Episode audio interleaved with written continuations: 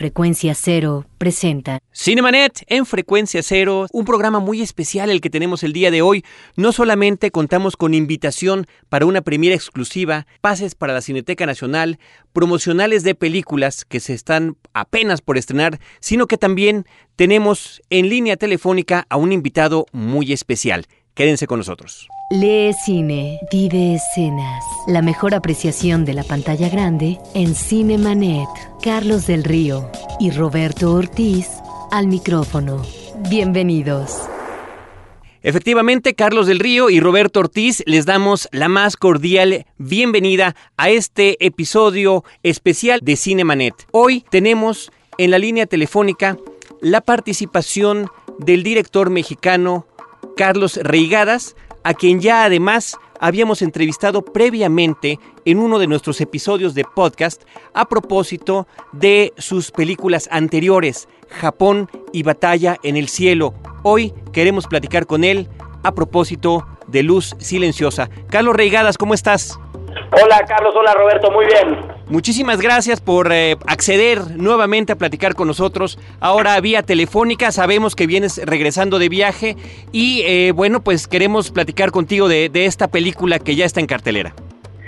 Perfecto, con muchísimo gusto y una disculpa por no haber podido llegar al programa como habíamos quedado, ¿eh? No te preocupes, ya estamos aquí. Carlos, Perfecto. en eh, tu película Luz Silenciosa encontramos un entorno apacible en donde lo que nosotros observamos como público es la armonía social, familiar, y en medio de eso se avecina una tormenta. Vemos el drama de un hombre que está casado, que tiene una familia, más de cinco hijos, que tiene una vida de muchos años en felicidad, pero que ahora tiene que manejar una situación difícil en términos de infidelidad porque ama a otra mujer.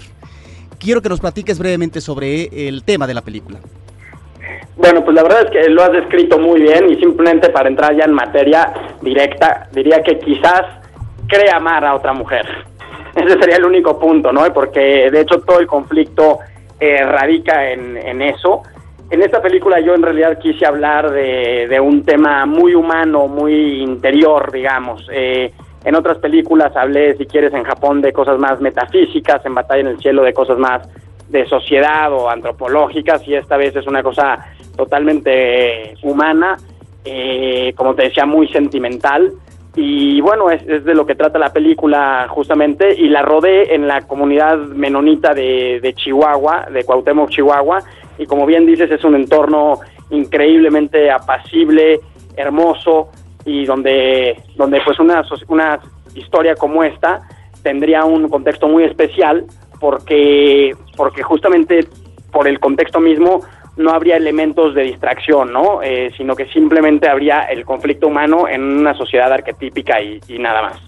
Sí, pero no encontramos eso, el arquetipo y el estereotipo propio de otras cintas a propósito de la posibilidad de amar a otra mujer. Aquí lo que encontramos es el drama que se vive de un hombre, no solamente de él, sino también de la amante, cuando se están afectando lo que es el sentimiento de la esposa, en este caso de Esther, y eh, es... Eh, la interrogante por parte de Johannes, que es el personaje principal masculino, sobre la afectación que va a tener eh, hacia su esposa, hacia su familia, y la interrogante que obviamente se hace sobre si continuar o no o de qué manera. En ese sentido hay una consideración, hay una conciencia por parte de estos elementos que están ahí, de estos personajes, sobre lo que es la afectación a un tercero, no obstante que finalmente hay un amor que está incubándose y que finalmente quiere expresarse de manera rotunda, pero también eh, hay eh, la reflexión sobre esta afectación directa, inminente, que crea un dolor inmenso. Y sobre esto te quiero preguntar,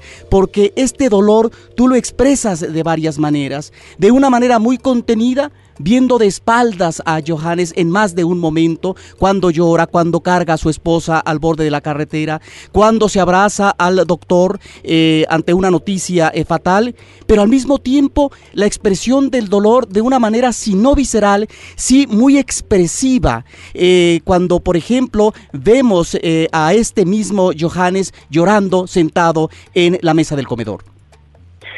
Pues sí, es que mira, el, como sabemos casi todos los humanos, eh, el dolor de, de, dañar a alguien a quien has amado y que te ama es, es, es horrible, es tremendo. Y en torno a él eh, giran cuestiones también finalmente filosóficas fundamentales, ¿no? La, la legitimidad de dejar de amar a alguien que has amado y que aún te ama es un tema complicadísimo, hay miles de posiciones al respecto, hay desde, digamos, me acuerdo que Jodorowsky decía en, en sus libros que nadie está obligado a amar a nadie y que tú vienes a la tierra para lograr tu realización y que si dejas de amar a alguien, pues tienes que decirlo y ya, sin ningún complejo de culpa, ¿no?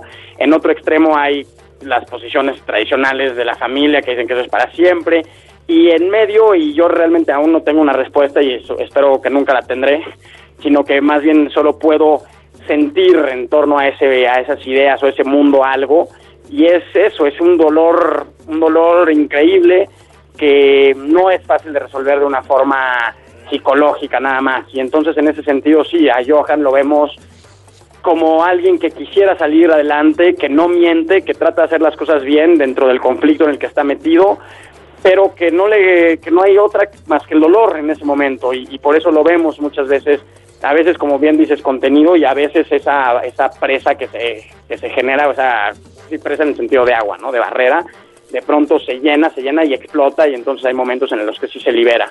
Y al final de cuentas, pues bueno, yo no pude encontrar una solución más que, digamos, energética o total para darle salida al conflicto y es de alguna forma una alegoría al sentido de la vida, en el sentido de que pues, finalmente, a pesar de todo, eh, la vida fluye y hay, y hay salida también, aunque no sea una salida así específica, por una puerta muy claramente delimitada, ¿no? En esta especie de alegoría que tú mencionas, sobre todo en la parte final de la película, más que pensar, no vamos a delatar el contenido de la cinta, en eh, una posibilidad de milagro, lo que tendríamos que observar es eh, más bien la posibilidad de transferencia de almas de dos mujeres y la continuidad de la vida, no obstante que el espectador está observando una muerte ahí, de hecho y de facto. Pues sí, efectivamente, este, hay una muerte de facto, efectivamente, pero eh, de alguna forma, como todo está envuelto en este mar en el que te dije antes que yo creo que nunca tendré respuestas y de, de hecho espero no tenerlas, eh, el misterio de las, del, digamos, las cosas inexplicables y de las más físicas está conectado. De alguna forma, en la película todo el tiempo están ocurriendo cosas a estos dos niveles. Aparentemente es una película totalmente naturalista, incluso costumbrista, pero hay por ahí algunos detalles de, de la hoja que, que, recuerdas que cae dentro del cuarto en un momento. Hay cositas como que de pronto todo puede pasar y cuando pasa esta cosa al final de la película, que como bien dices no hay que delatar, de alguna forma la película no trata de eso, no se está invocando desde el principio el hecho de que pueda por fe ocurrir un milagro o lo que sea, sino que ese milagro se da per se como cualquier otro de los hechos o eventos de la película, sin mayor introducción y sin mayor justificación tampoco, simplemente ocurre y lo que sí es hermoso es que es una, un milagro que ocurre a través de un ser humano, o sea, hay un vehículo que es otra mujer que le da la vida, que da la vida o de alguna forma se sacrifica, casi casi en sentido crístico también, para que se recupere la energía. Ahora, todo esto no está así delimitado eh, y el fin no es tal cual, así esto es lo que ocurre, sino que al final hay una situación también muy especial desde el punto de vista cinematográfico, en, porque por sonido vemos que el señor Johan ha llegado al cuarto, ve a su mujer, pero no vemos un plano de él viéndola, ni, ni los encontramos abrazándose, ni nada, ¿no? Eso es interesante desde el punto de vista de, de, del lenguaje, cómo, se, cómo traté de resolver la parte final. Ahora, ahí hay una consideración consciente tuya en términos eh, de referencia o de homenaje a directores como Dreyer y Bergman. Pues mira, eh, Bergman no, realmente, obviamente todas sus películas o casi todas me fascinan y de alguna forma pues, forman parte de, uno mismo y entonces tiene que estar ahí, pero no, no, no deliberadamente. En el caso de Dreyer, sí muy concretamente Ordet, la palabra, su penúltima película que a mí me fascina y se me hace una de las más bellas de toda la historia del cine, sí hay eh, de alguna forma una, un diálogo directo, ¿no? Un, o una referencia, un diálogo en el que para mí Ordet está arriba, un, o un homenaje si quieres. Pero sí, en esa película, como sabemos, eh, también se trata de una comunidad protestante religiosa en el campo y al final de cuentas ocurre un milagro eh, un milagro en el que alguien vuelve a la vida. Uno de los elementos que están muy bien expresados plásticamente, Carlos, en más de una escena, es lo que yo podría denominar el arraigo a la tierra que observamos en los personajes, en la familia y otros que están alrededor. Creo que ahí está, no a la manera, eh, si consideramos los antecedentes cinematográficos de la vanguardia soviética, específicamente en la tierra por parte de Dovzhenko, pero en el caso de tu película, creo que encontramos a estos personajes que están conectados con un entorno natural, que a él se deben y que finalmente la vida fluye en función de esa conexión que existe. Ahí está un niño pequeñito que está a punto, cuando está en el estanque de agua, eh, de comerse una raíz de una planta que se acaba de arrancar, eh, su hermanita que está eh, puber, casi adolescente, acostada en el pasto. Al mismo tiempo, cuando vemos a Johan y su amante dentro de una casa haciendo el sexo que finalmente es una relación eh, de amor sagrado. Bueno, afuera vemos unos árboles verticales que están siendo eh, arrebatados por, por, el aire. Eh, o también la esposa de Johan que se encuentra en una máquina cosechando las mazorcas del maíz, arrancándolas de la tierra que van a servir de alimento posterior o de comercio. Creo que este elemento del arraigo y también, no de la explicación, pero sí de eh, el entorno natural que finalmente da la vida, la explica y que eh, determina su evolución, es algo que tú fijas de una manera muy precisa en escenas muy elocuentes desde el punto de vista plástico, Carlos. Pues sí, sí, efectivamente, eh, yo desde que fui por primera vez a Chihuahua y empecé a sentir la, historia de la película y me di cuenta que era el contexto perfecto, sentí permanentemente la presencia de la naturaleza, eh, la relación de los seres humanos, eh, los menonitas en ese lugar con el ciclo natural, simple y sencillamente del día. Eh, por eso hay un amanecer, hay un atardecer, hay todas las actividades de las que tú mencionas y hay un contacto muy fuerte con el entorno que de alguna forma tiene que ver con todo este sentido de que, bueno, que la vida sigue, de que hay conflictos humanos muy particulares, muy dolorosos o muy eh, felices a veces, pero todo dentro de una de un universo muchísimo más amplio que todos nosotros y que, siempre va a seguir su marcha al margen de nosotros mismos a nivel individual. Los elementos de la naturaleza están manejados de diferente manera. El agua específicamente. Vemos a la familia en un estanque bañándose de manera apacible, gozosa, y eh, la escena remata con eh, la cámara observando eh, una flor hermosa. Pero al mismo tiempo, esa escena que podríamos definir como bucólica, muy, muy apacible, encontramos otro uso del agua en términos dramáticos con esta tormenta fustigante cuando la esposa de Johann Esther sale abruptamente del carro y porque tiene un dolor en el corazón. Sí, pues efectivamente, como todos sabemos, eh, la naturaleza y los elementos de la naturaleza pueden ser, bueno, son la esencia de la vida, los cuatro elementos, pero al mismo tiempo cuando cualquiera de esos cuatro elementos se desata, pues es, es, es, la locura, es la fuerza más grande que puede haber en la Tierra y siempre nos va a superar a nosotros a nivel humano, al margen de la tecnología que tengamos, hagamos lo que hagamos. Entonces, de alguna forma, en estos dos ejemplos de los que tú mencionas, uno es casi un jardín del Edén y otro es casi una especie de apocalipsis de agua lloviendo o cayendo el cielo. Eh, en ambos, dentro de estos contextos, está el conflicto humano que se desenvuelve al margen de los elementos, ¿no? En el, en el caso de, las piletas de agua, vemos ahí que en este, te digo, para mí es un jardín de Edén, es un paraíso, el conflicto está vivo y, y Johan y Esther lo saben, se miran y de hecho salen unas lágrimas de los ojos de Esther. Eso mismo más tarde en una situación, como te digo, casi de apocalipsis, es, eh, eh, desenvuelve el conflicto dentro de ellos al máximo, ¿no? Y explota ahí.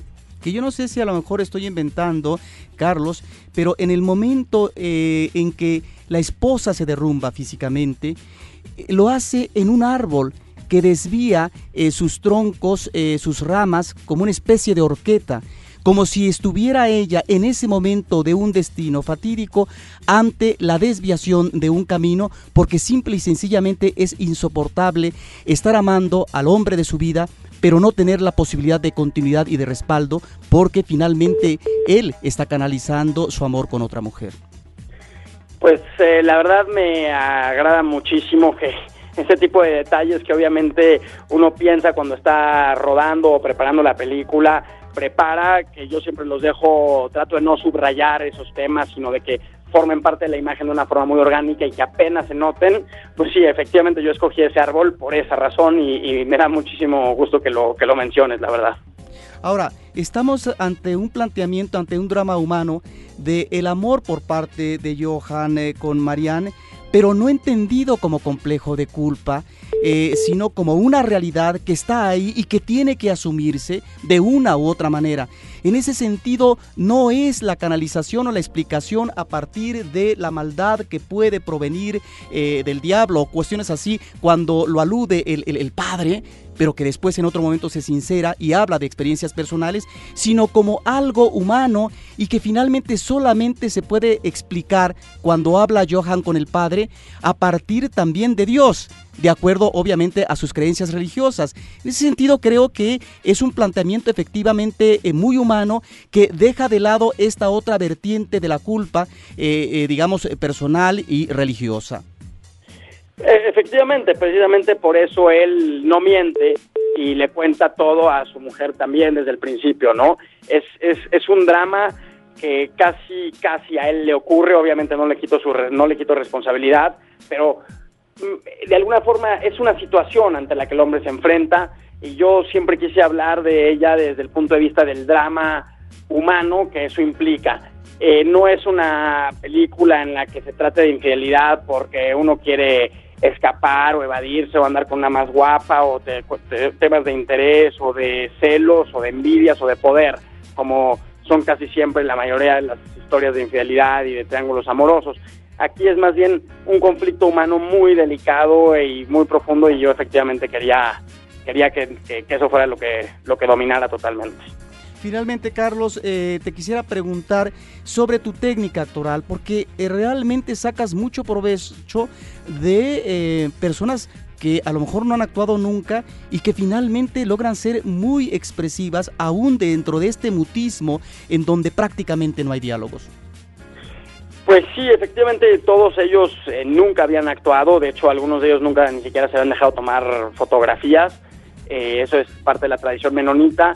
Y donde está la clave a lo que preguntas es en el, en el proceso de selección del actor. Em, yo cuando pienso en mis personajes, más que buscar a alguien que pueda representarlos con, mediante la técnica actoral, trato de buscar a alguien que comparta la misma energía que el personaje. Así es como encontré a Cornelio Wall y así es como encontré a las otras dos mujeres. Yo pienso que ellas en la vida real son muy parecidas a las personas que tú ves en la película y de esa forma todo se simplifica ahí yo ya solo les tengo que pedir que delante de la cámara digan las líneas, que sientan lo que, lo que tiene que sentir el personaje, pero bueno, yo no les dejo que ellos construyan al personaje, sino que yo les doy un, sentimiento concreto justo antes de filmar el plano. Les pido que sientan para que la cámara atrape ese sentimiento, pero que no representen, que no traigan fuera eh, ningún elemento que, que, que delate ese sentimiento, simplemente que los piensen y yo pienso que la cámara de cine tiene esa facultad milagrosa, junto con el equipo de sonido, de realmente capturar lo que un ser humano está sintiendo frente a la cámara. Pues, eh, Carlos, y así funcionó. Carlos, muchas gracias por obsequiarnos esta película. Muy seguramente estamos ante la mejor película mexicana eh, de este año. Hoy en la tarde, comiendo con una amiga, me trataba de corregir y me decía, ¿qué acaso no estamos no ante la mejor película del año, sino ante la mejor película mexicana en los últimos años? Muchas felicidades, Carlos. Muchísimas gracias a ustedes y, que les vaya muy bien. Gracias por el interés y por haber disfrutado la película. Y felicidades también por estos premios que continúa recibiendo la cinta. El último del que tenemos noticia es en Noruega, en el Festival de Cine de Bergen, donde obtuviste el premio principal. Pues sí, qué bueno que haya reconocimiento y que la película se pueda distribuir en muchos países, porque realmente ese es el, objetivo, ¿no? Que llegue a, la, a, la, a, todo el mundo que pueda ser posible. Carlos Reigadas, muchísimas gracias. Y ya sabes, continuamos en comunicación. Un abrazo grande. Saludos. Adiós. Pues además de estos premios que estamos mencionando, eh, Luz Silenciosa de Carlos Reigadas ha, ha, recibido el premio del jurado en el reciente Festival de Cannes en la última edición.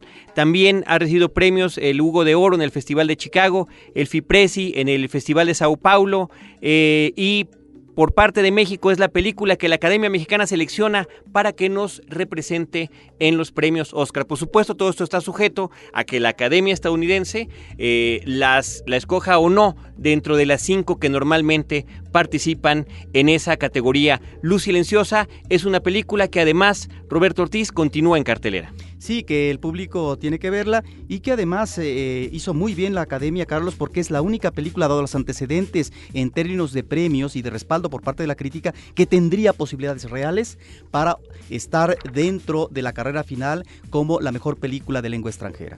Pues Roberto Ortiz, eh, continuaremos al pendiente de lo que pase con Luz Silenciosa. Por lo pronto la invitación es para que la gente la conozca, aprovechando que está aún en cartelera.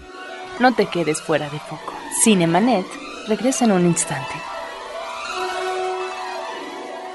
Apaga la luz y escucha. Testigos del Crimen, un podcast de frecuencia cero, porque la realidad puede ser aterradora. www.frecuenciacero.com.mx Ahora, diseñar y hospedar su página web será cosa de niños. En tan solo cinco pasos, hágalo usted mismo sin ser un experto en Internet. Ingrese a suempresa.com y active ahora mismo su plan. Suempresa.com, líder de web hosting en México. Porque sentirse bien es cuestión de decisión. Frecuencia positiva. Un podcast de frecuencia cero. Pláticas íntimas a puerta abierta. www.frecuenciacero.com.mx Fin del flashback. Estamos de regreso. Tenemos pases para una premier de la cual se van a enterar en este momento. Cinemanet quiere llevarte al cine a como dé lugar. Es por ello que tenemos para ti una premiere exclusiva que no podrás dejar pasar. Disfruta de Brad Pitt y Casey Affleck en un western que te dejará con ganas de montar a caballo. El asesinato de Jesse James por el cobarde Robert Ford. Una cinta dirigida por Andrew Dominic. Escribe a premier.frecuenciacero.com.mx y ven con nosotros a disfrutar de campo, palomitas y lo mejor del cine solo con Cinemanet. El asesinato de Jesse James por el cobarde Robert Ford es la película a la cual les estamos invitando, les estamos convocando. Es una cinta protagonizada por eh, Brad Pitt. Eh, también quiero recordarle a la gente que en nuestra última edición en podcast, el podcast que publicamos este martes pasado, tenemos una entrevista que le hicimos a nuestro compañero José Enrique Fernández de Horizonte. Él lleva junto con Eric Montenegro el programa de Libre Albedrío. Tuvimos el honor pues de que nos brindara su amabilidad acompañándonos a la cabina de nuestro podcast Roberto, donde platicó de toda su cinefilia y de la forma en la que él desde su actividad profesional en diversos medios ha estado involucrado con eso.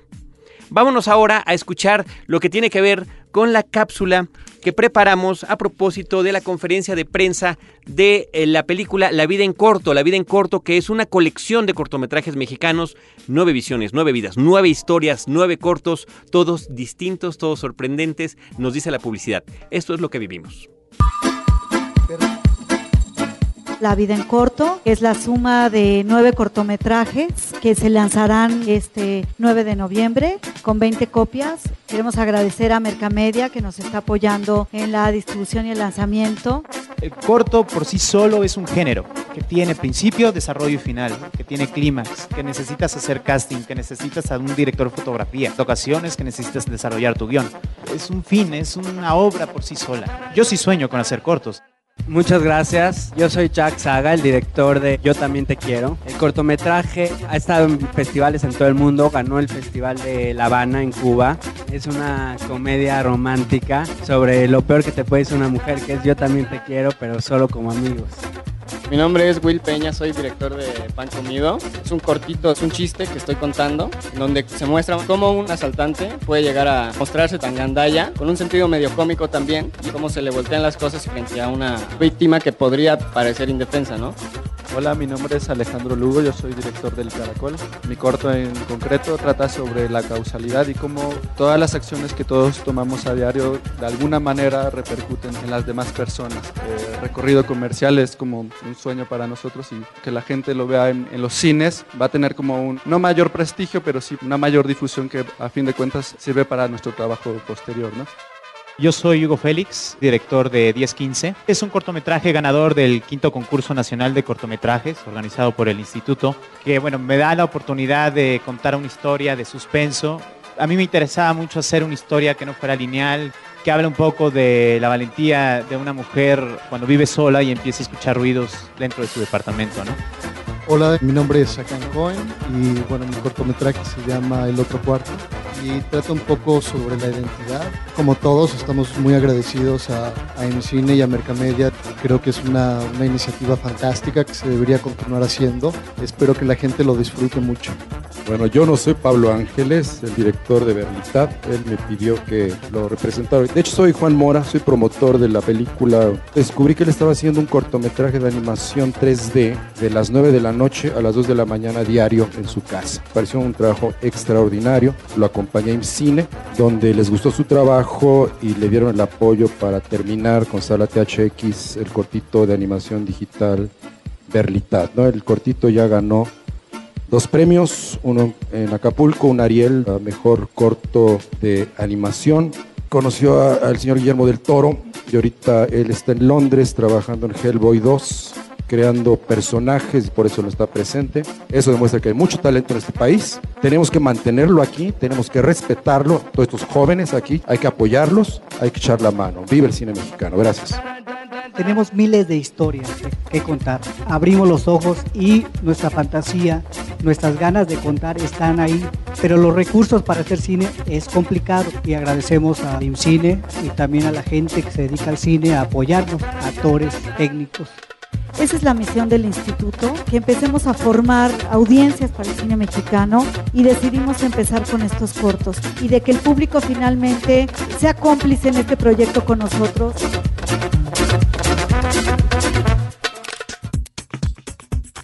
La vida en corto de lo que estábamos escuchando los comentarios se estrena justamente esta semana, así que vayan a ver, son nueve historias, escuchamos nosotros, además de los directores de los cortometrajes, Roberto, a Cristina Prado, que es la directora de promoción cultural eh, cinematográfica de IMCINE, y a Julia Godet, subdirectora de cortometrajes del IMCINE también. Tenemos, eh, insistimos, con los pases para nuestra premier, el asesinato de Jesse James, por el cobarde Robert Ford. Esta película la vamos a tener de premier en Cinemex Casa de Arte el próximo martes a las 8 de la noche. También tenemos pases para la Cineteca Nacional Roberto y también promocionales de una película todavía próxima a estrenarse, Beowulf.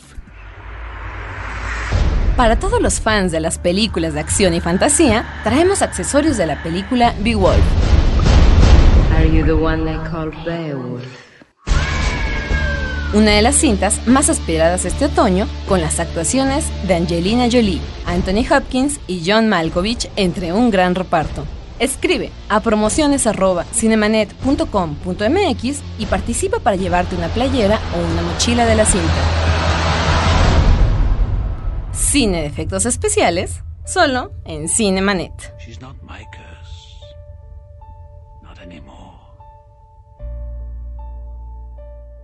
Roberto Ortiz, pues ya estamos a punto de concluir el programa, pero creo que es muy importante que se haga la mención de que está ya por iniciar la muestra internacional de cine número 49. No solo la muestra, Carlos, sino también hay una segunda muestra internacional de cine por la defensa de los derechos humanos que organiza la Asociación de Derechos Humanos eh, Ad Hocs eh, y la Universidad Internacional de Andalucía, donde también participa la Filmoteca de la UNAM del, del 7, desde ayer hasta el 11 de noviembre, en la sala José Revueltas del Centro Cultural Universitario, Carlos, a las 5 de la tarde, para que en estos días vean documentales, hay también conferencias a propósito de eh, pues audiovisuales que tienen que ver con la defensa de los derechos humanos. Y efectivamente, la muestra arranca el día de hoy en Cineteca Nacional con 21 películas. Un uh, magnífico banquete, Carlos, donde habrá directores como Manuel de Oliveira, eh, también eh, un extraordinario Ethan Fox, Gus Van Sant, eh, Ming Liang, con una extraordinaria película que se llama No Quiero Dormir Solo, Christian Mungi, con eh, cuatro meses, tres semanas, dos días, la ganadora de la Palma de Oro en el Festival de Cannes, Anderson con El viaje a Darjeeling, que es una comedia deliciosa. En fin, 21 películas que estarán en las salas de Cineteca Nacional durante noviembre y al mismo tiempo en los circuitos alternativos culturales y en salas comerciales. Carlos. Muchísimas gracias a la gente que nos ha estado llamando. Miguel Ángel opina que Luz Silenciosa es la mejor película.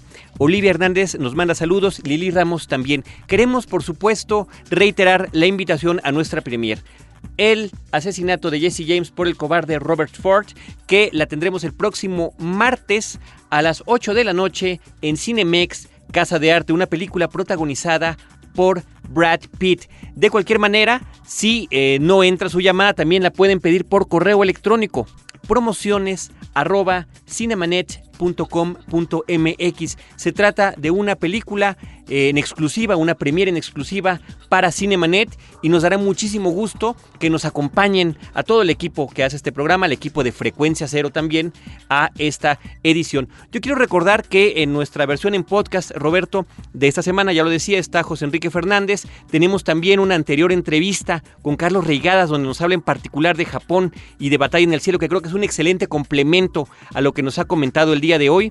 Y también decir que en los otros programas que tienen Frecuencia Cero, como en Rebelión, hay una eh, entrevista muy reciente, muy interesante, muy, eh, eh, pues, va, padre halagadora, diría yo, para Eric Montenegro, que también es nuestro compañero de la barra del jueves de Horizonte con su programa que hace con José Enrique, que es Libre Albedrío. Nosotros estamos por despedirnos. Queremos darles las gracias a Álvaro Sánchez, nuestro operador, la colaboración especial de Abel Cobos en la postproducción de nuestros programas y nuestras cápsulas, la producción de Celeste North y de Paulina Villavicencio y de este lado de los micrófonos Carlos del Río y Roberto Ortiz. Roberto Ortiz y Carlos del Río les damos las gracias y los esperamos con cine, cine y más cine.